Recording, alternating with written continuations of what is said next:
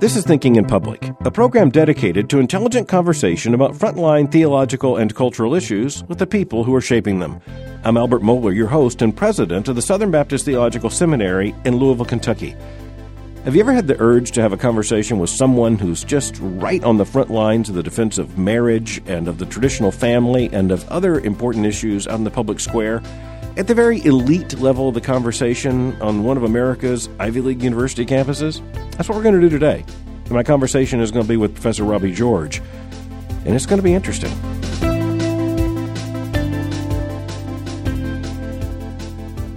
Robert P. George is McCormick Professor of Jurisprudence at Princeton University. He is also the director of the James Madison Program in American Ideals and Institutions. He's one of America's leading public intellectuals, a graduate of Swarthmore College, Harvard Law School, Harvard Divinity School, and Oxford University. Robbie George, welcome to Thinking in Public. Thanks very much, Al. It's a pleasure to be back on your show. It's always good to have a conversation with you. And today, there's a particular topic that's very much on my mind. It has to do was something that I know is central to your thought and your work. But as we are here in the year 2011, it just seems to be one of the most pressing questions that I could uh, I can envision we might talk about, and that is the process of moral change in a society. And uh, you are uh, able to address this from philosophy and uh, and of course jurisprudence. But uh, we come to this with larger cultural and sociological concerns as well, and a deeply theological concern.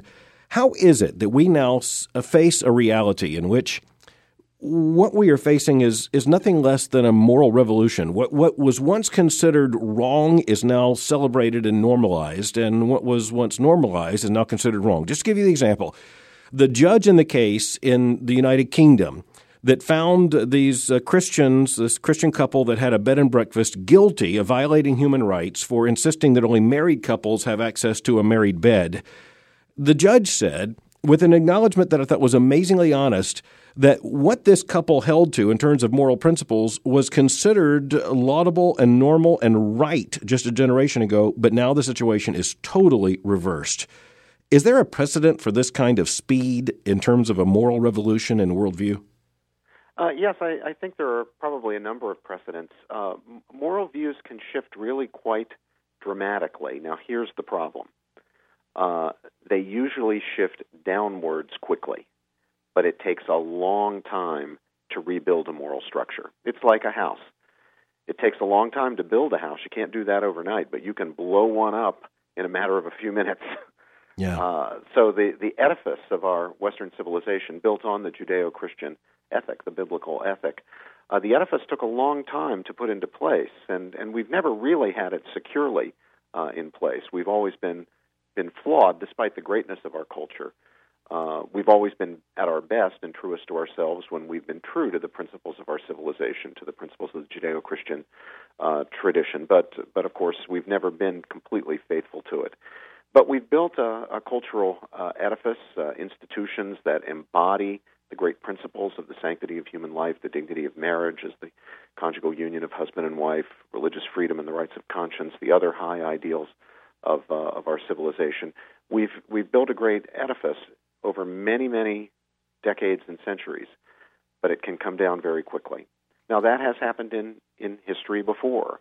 Uh, if you look at uh, the ancient world, uh, sometimes great civilizations have been built up over many many generations and centuries, but then fallen very quickly uh, with uh, with abrupt moral decline.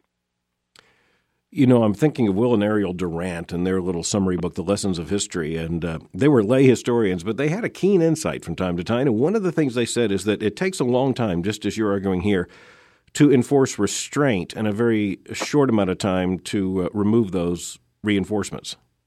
Yes, that's that's exactly the problem. That is exactly the problem. And of course, from a theological vantage point, uh, this reflects the fallenness of our nature, the weakness of our, our nature, the fact that we're damaged by sin uh, our natural tendency is to uh, act on our desires, uh, whether they're good or bad, uh, to, to yield uh, to temptation, uh, to go for what we want, when we want it, however we can get it. to build restraints to that, to, to teach a child to restrain himself, to teach a child to exercise self control takes time because the natural tendency of the child is the opposite is is, sure. is in the opposite direction. And the same is true with a with a culture. The same is true with a a civilization, uh, which uh, means not that we should give up the effort, but that we should redouble our efforts to uh, to restore the principles that made our civilization great.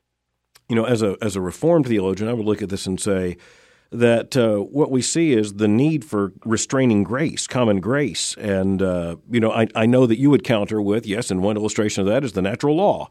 And, uh, and, and what we see here, though, is uh, is a society that seems to be absolutely determined to ignore the obvious. Well, it's not the whole of the society, and I think it's important for us to recognize that, um, Al, lest we um, lest we're too harsh on our fellow citizens.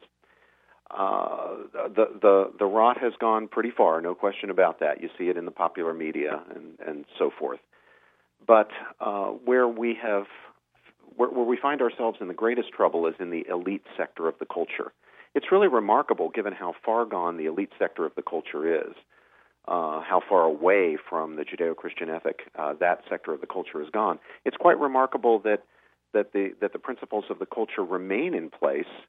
You know, broadly, we're still a very religious people. The people of the United States, uh, we're we're more religious by far than our European uh, neighbors or Canadians or uh, uh, Australians or people in other uh, parts of the world.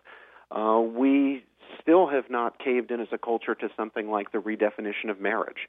While Europe has basically gone completely over to the abolition of the conjugal conception of marriage as the union of husband and wife, every time that issue has been put to the voters in the United States, that's 31 times so far, put to a referendum in the United States, in every single case, including the most liberal of the states, California, Wisconsin, Maine, the people have opted to retain the conjugal conception of marriage as the union of husband and wife in their law.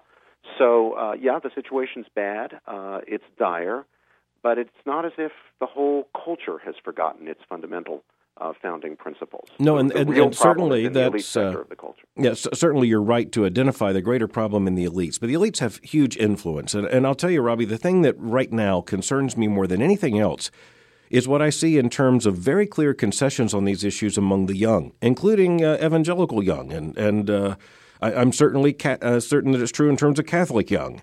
Uh, yes, you know, absolutely. right right now uh, on uh, evangelical college campuses, the influence of the elites, the the culture shaping influence of the cultural creatives. You know, it's hard to it's hard to I think overestimate that kind of influence.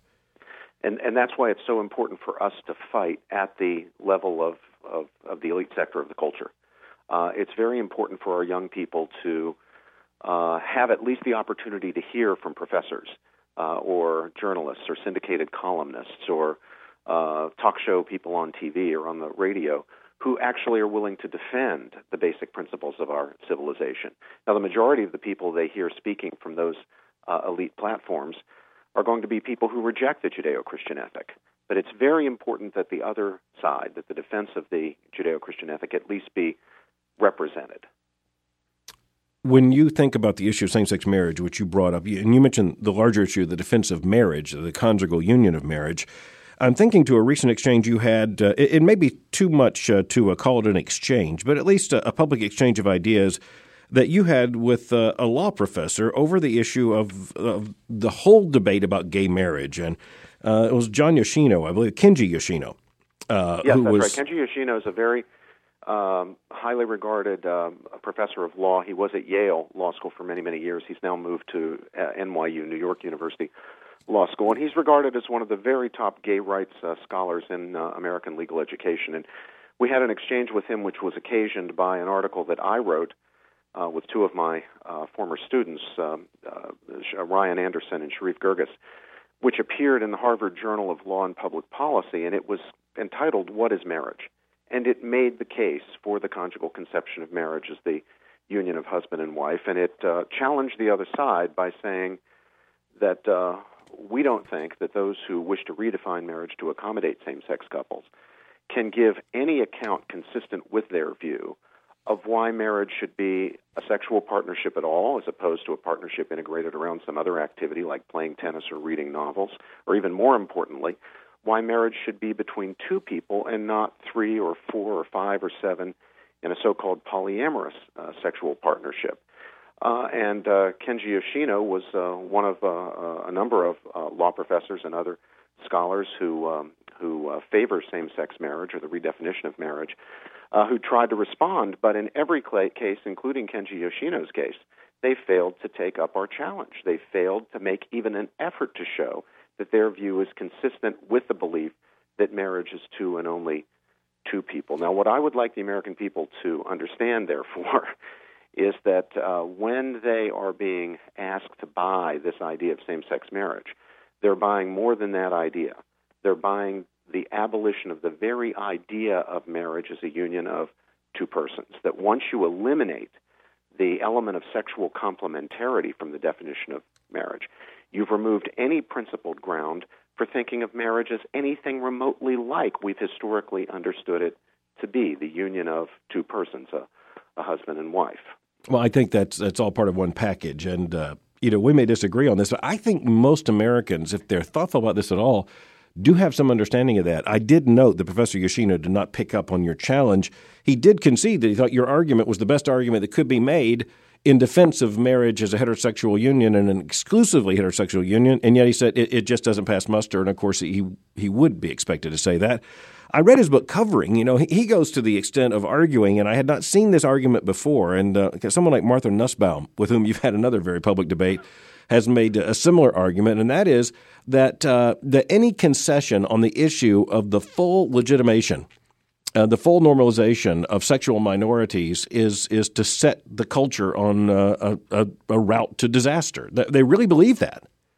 Well, Professor Nussbaum, um, uh, who's a very famous professor at the University of Chicago in the departments of philosophy and classics and in the law school out there, uh, Professor Nussbaum has gone so far as to advocate the abolition of um, uh, laws prohibiting incest right. between uh, adult uh, siblings or uh, a parent and an adult uh, an adult child. So you can see that she's following through on the radicalism that uh, is is present in any proposal to redefine marriage as something other than the union of husband and wife. Now, most people, of course, are unwilling to say out loud. Most people who are on that side are unwilling to say out loud that it entails such things as the abolition of uh, uh, the substance of our incest laws they would they would retain in place laws prohibiting incest in the case of minor children, but but they would condemn laws as she condemns laws that forbid incest between you know two adult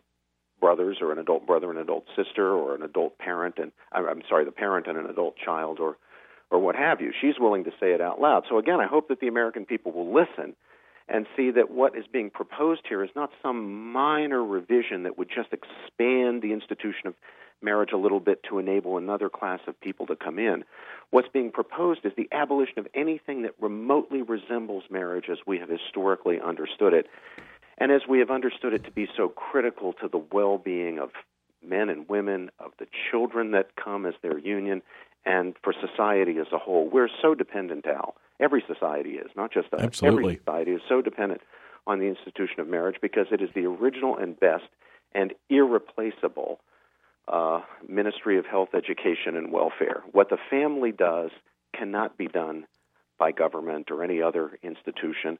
Although, when the family breaks down, as it has so broadly now in our culture and in Western cultures, more than 40% of children being born out of wedlock, as you probably know at this point, uh, when the family breaks down, government does have to step in. It does a poor job at it, but somebody's got to step in to play those health, education, and welfare roles uh, government comes in, government grows, freedom is diminished, uh, the quality of care given to children can't be anything like what it is with a mother and father, and we get all the social pathologies that come in the train of family breakdown. And there's such a resistance well to dealing with the argument that marriage really does matter. I'm thinking of the aftermath of the Moynihan report and uh, you know, e- even in the press over the last several days, there's been a, a, a, complaint that once again is blaming the victim to suggest that, for instance, having a child out of wedlock is a part of the pathology uh, r- rather than just that which is to be expected as normal.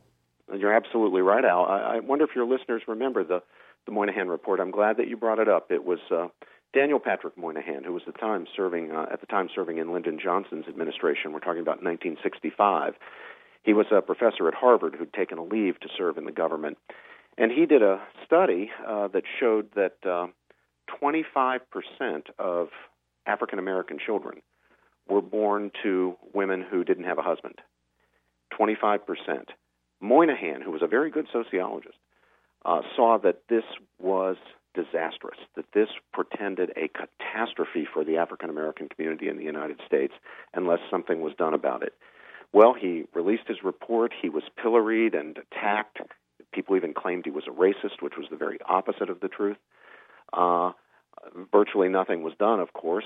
And uh, what happened? Well, the out of wedlock birth rate in the African American community skyrocketed from 25%, which was so high he was ringing the alarm bell, up to over 70% today. And Al, at the time in 1965, when Moynihan was ringing that alarm bell, the out of wedlock birth rate for the general population, the population as a whole, was a little under 5%. As I mentioned earlier, today it's at 40%. Did this you see catastrophic? It is. Did you see the statistic that in the uh, city of New York that the African American abortion rate is now about 60%? It's a horror. It's a nightmare. Uh, And 40%, by the way, for the general population. Thousands, you know, and over over the years, millions of our African American children destroyed by the practice of abortion. Uh, no racist, no Ku Klux Klansman, no Nazi could have come up with a more effective way of carrying out their vile ideology uh, of genocide against uh, against blacks than what uh, has happened here. You know, at Uh, one and I think point, those groups that uh, that push abortion, especially in minority communities Mm-hmm. and poor communities, are responsible for it. I heard Jesse Jackson speak on this issue in the 1980s, and he made that very point.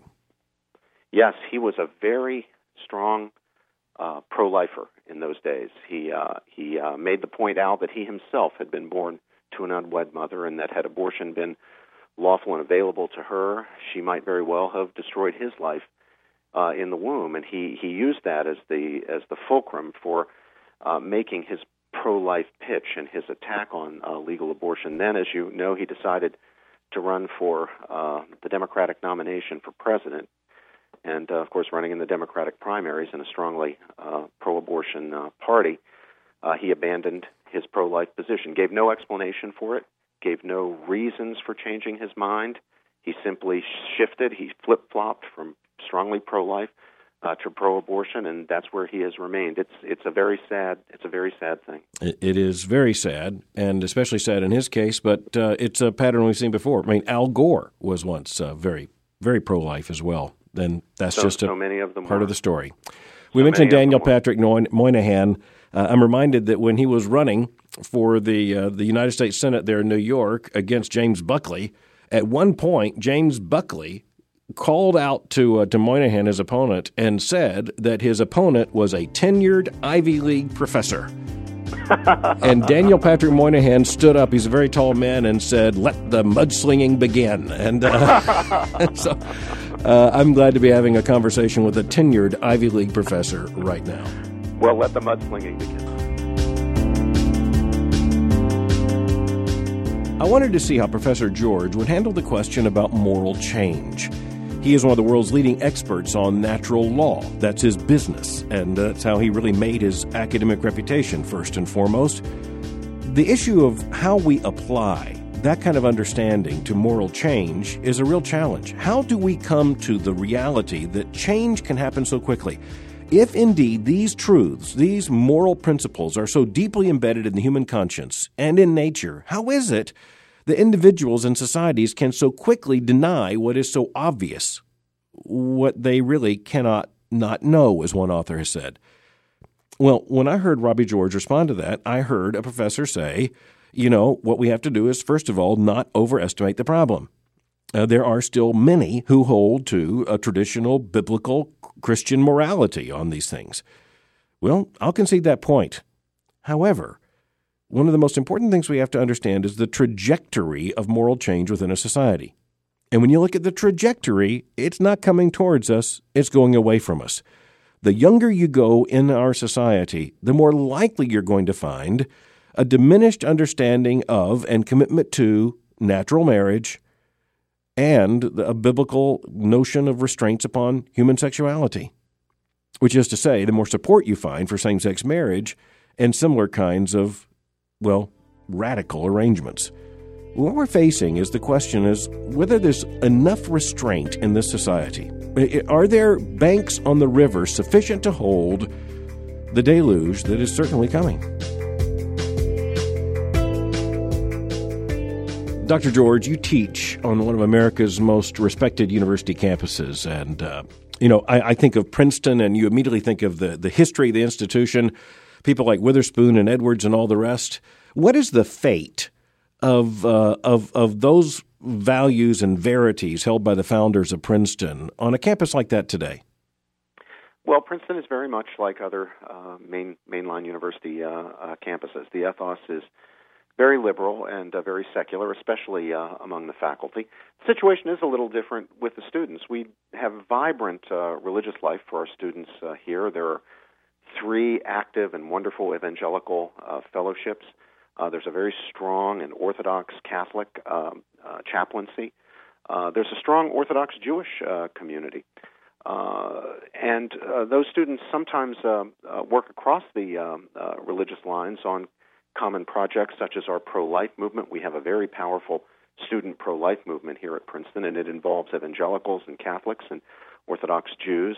Uh, also on the uh, on the marriage issue, uh, you know, sometimes people lament the way uh, young people seem to be drifting on the uh, on issues of sexuality and marriage, and that's certainly certainly true and alarming. Uh, one one does hope as as young people get older and they experience marriage themselves, uh, as long as we can save it for them to experience, uh, that that they'll come to a deeper understanding and better appreciation of of uh, what marriage is.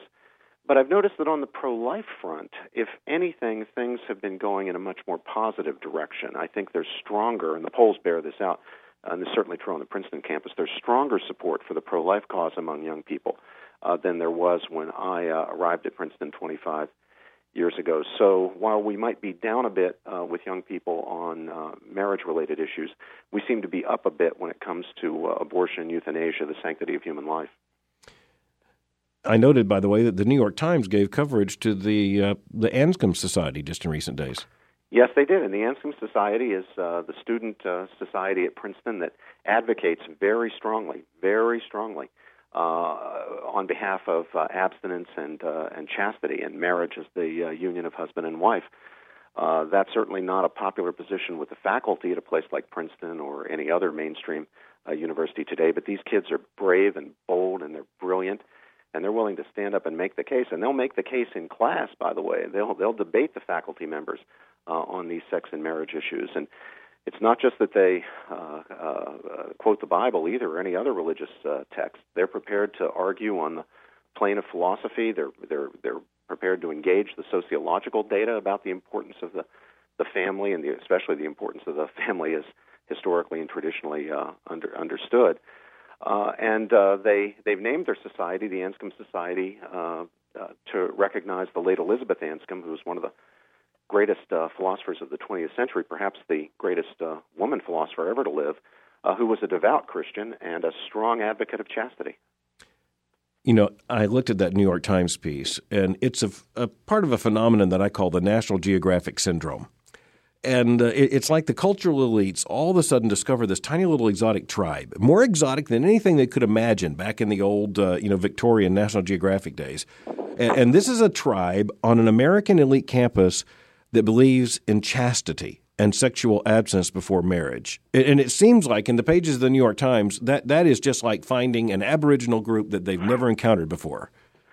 Sometimes it's so bad, Al, that we have to explain to them what chastity is. Sometimes they they think that it means uh, uh, abstinence for everybody, including married couples. Sometimes they think it means uh, celibacy. Of course, uh, uh, what uh, uh, what people who are serious about chastity know it means is the right use of sexuality, which means that sexuality has its place in marriage, where it's a profound and wonderful gift, indeed a holy thing, uh, but not outside of uh, outside of marriage. That it's uh, that it's part of the essence of the bond between uh, between husband and wife, and that that's its proper place and not somewhere else. Uh, so uh, sometimes our, our professors have to be given a little bit of education by our students on issues like that. Well, God bless them. That is the students. I want to ask you a point blank question here because there are a lot of Christian parents who would think you know, I have a really bright son or daughter. Uh, this kid really wants to do something great, wants to go to one of America's great leading uh, colleges or universities. What would be your advice, just in terms of a, a, a, very direct conversation with a parent? What would be your advice about how to think that issue through? Well, Al, I get that question all the time. I get it from Catholic uh, parents, from evangelical parents, and from Orthodox Jewish uh, parents. And I'll tell you what my answer is. First, you have to know your child. Is your child a child who's well formed? strong in his or her faith? Does your child know what he believes and why he believes it? Uh, that's important. If the answer to that question is no, then you probably don't want to just let that kid go off to a college where his faith is going to be constantly under assault. It's just too tough to stand up in the face of the kinds of attacks religious faith receives uh, on any secular mainstream uh, campus. Now, if your child is savvy about religious matters, is uh, someone who has had his faith questioned and tested, who knows not only what he believes but but why he believes it. If you have a student who is not intimidated uh, by uh, authority or by uh, uh, celebrity or anything like that, and is willing to stand up for his faith, then a place like Princeton can be a wonderful place. My advice to the parents in that situation is to look at what's going on on the campus and just to make sure just make sure that the campus has at least some voices in authority positions who are willing to say to your kid, you know what, you're right. I agree with you. I'm on your side. I'm supporting you. I'm backing you up. I believe what you believe. And at a lot of places, including Princeton, there are a few of those kinds of voices around, more than a few in the case of Princeton. Now, there are lots and lots of people on the other side, actually, far more people on the other side, but there are lots of people here at Princeton who believe what you and I uh, believe, especially on the core moral uh, uh, questions. And if you have that, if you have active student groups, uh, pro life groups, if you have uh, strong uh, Christian fellowships, uh, then that can be a very good campus for your student. There, you're going to have to look individual universities. Uh, Princeton is a great place as far as those you know, those criteria are concerned. There are some other places where it's going to be harder to find any kind of support. You have to look. Yeah, I think I know exactly what you're talking about. And I won't ask you to handicap all of America's elite universities, but I think that piece of advice is really, really important. And uh, you know, I would think that uh, one way to to think about that would be to know that you need to be in conversation with someone who shares your your values and uh, convictions on the campus and in the community, who can be something of a guide to figure these things out. Yeah, that's a very good point. I mean, and, and look, all of us need the support of a community of our faith, that share, people people who share our faith. Uh, all of us need that. And if you're going to be on a campus where faith is going to be a, a minority position at best, and where it's going to be under attack from a lot of sectors, then you're especially going to need strong communities. So, what do you have, one of the things you have to find out is do those communities exist? Is there a strong evangelical fellowship if you're you're an evangelical family? Is there a strong Catholic chaplaincy if you're a Catholic fam- family. You have to look into that.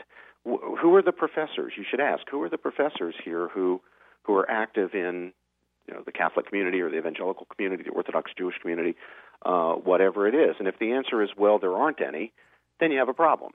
But at a place like Princeton, there are many, and there's no reason why a family can't be in touch with some of those professors when you think about the Christian intellectual challenges of our day, and um, and especially we're talking here about the Christian worldview as a as a truth claim, a, a, a, truth claim that has existed throughout time, throughout space, and and now in this particular intellectual moment in the Western industrialized nations in general, and in the United States in particular, seems to be considered uh, something expendable.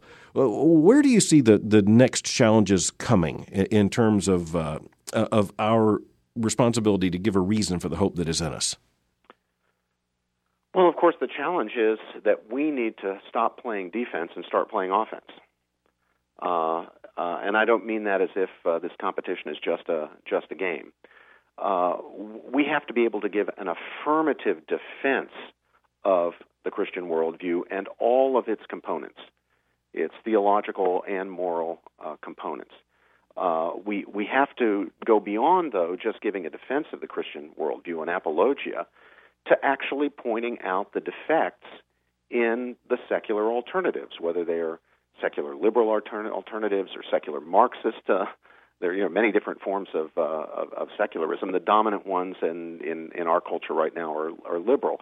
But we need to be able to actually play some offense and to show what is defective in the vision of man, the vision of human dignity, the vision of human destiny uh, that one finds in the liberal tradition. I mean, I'll give you a, just a straightforward uh, uh, example. Uh, if you ask anyone who holds a secular liberal view what they think morality is all about, assuming that they believe in morality, and many do, they would say, well, look, it's about people's rights and the protection of people's rights. Ah, okay, well, fine. I believe in rights too. You do too. But now the question is, where do our rights come from? How is it that we can believe that there are objective realities that can't be touched or tasted or felt like rights, like the right to free speech or the right to freedom of religion or the right to privacy. If they think there's a right to abortion, where did that right come from?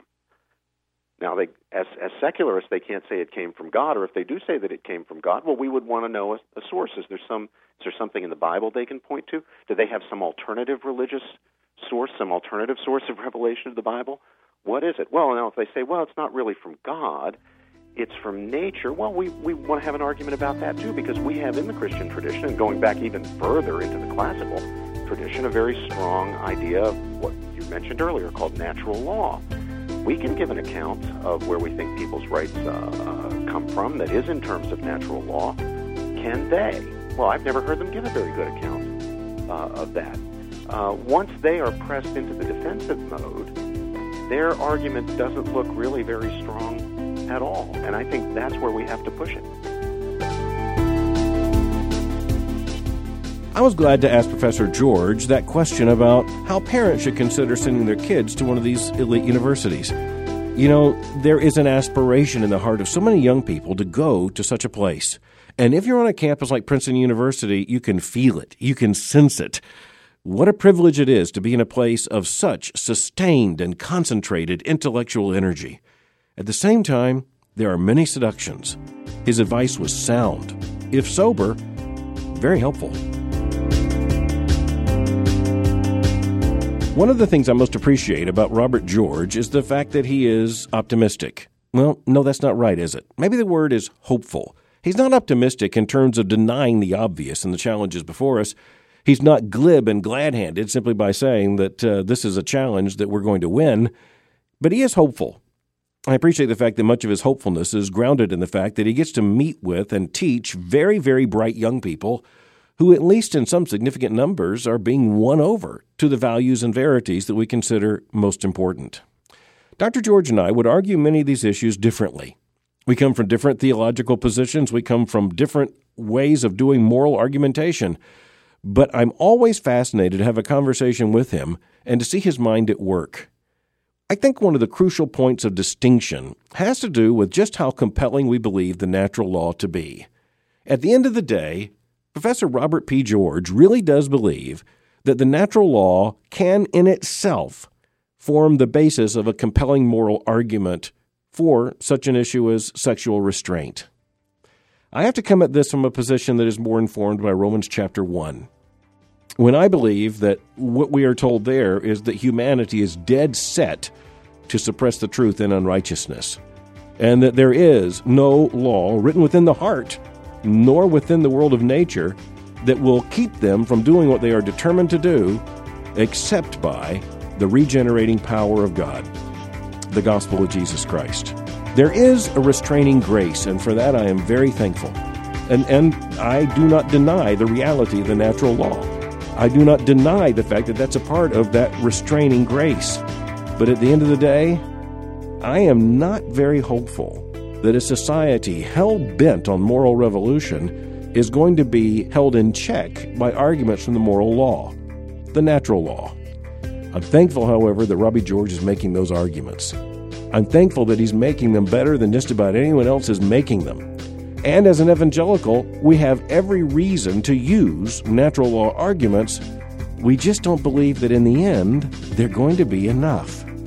That's where we have to come back with the final issue always being the gospel. And the challenges we're talking about today are the challenges that point to the absolute necessity of the gospel of Jesus Christ. That's where we begin, and that's where we end. Thanks for listening to Thinking in Public. I want to remind you about a special opportunity coming up on the campus of Southern Seminary on Friday and Saturday, February 11 through 12. Southern Seminary will be hosting the annual Give Me an Answer conference for college students. This year's theme is Recalibrate. Our special guest this year is going to be CJ Mahaney, my dear friend. And also speaking will be Dr. Russell Moore, and I will be speaking as well. We want to challenge students to focus on true theology while living a life of humble obedience. For more information, visit sbts.edu. You can go to my website for a wealth of resources at albertmohler.com. Thanks for joining me for Thinking in Public. Until next time, keep thinking.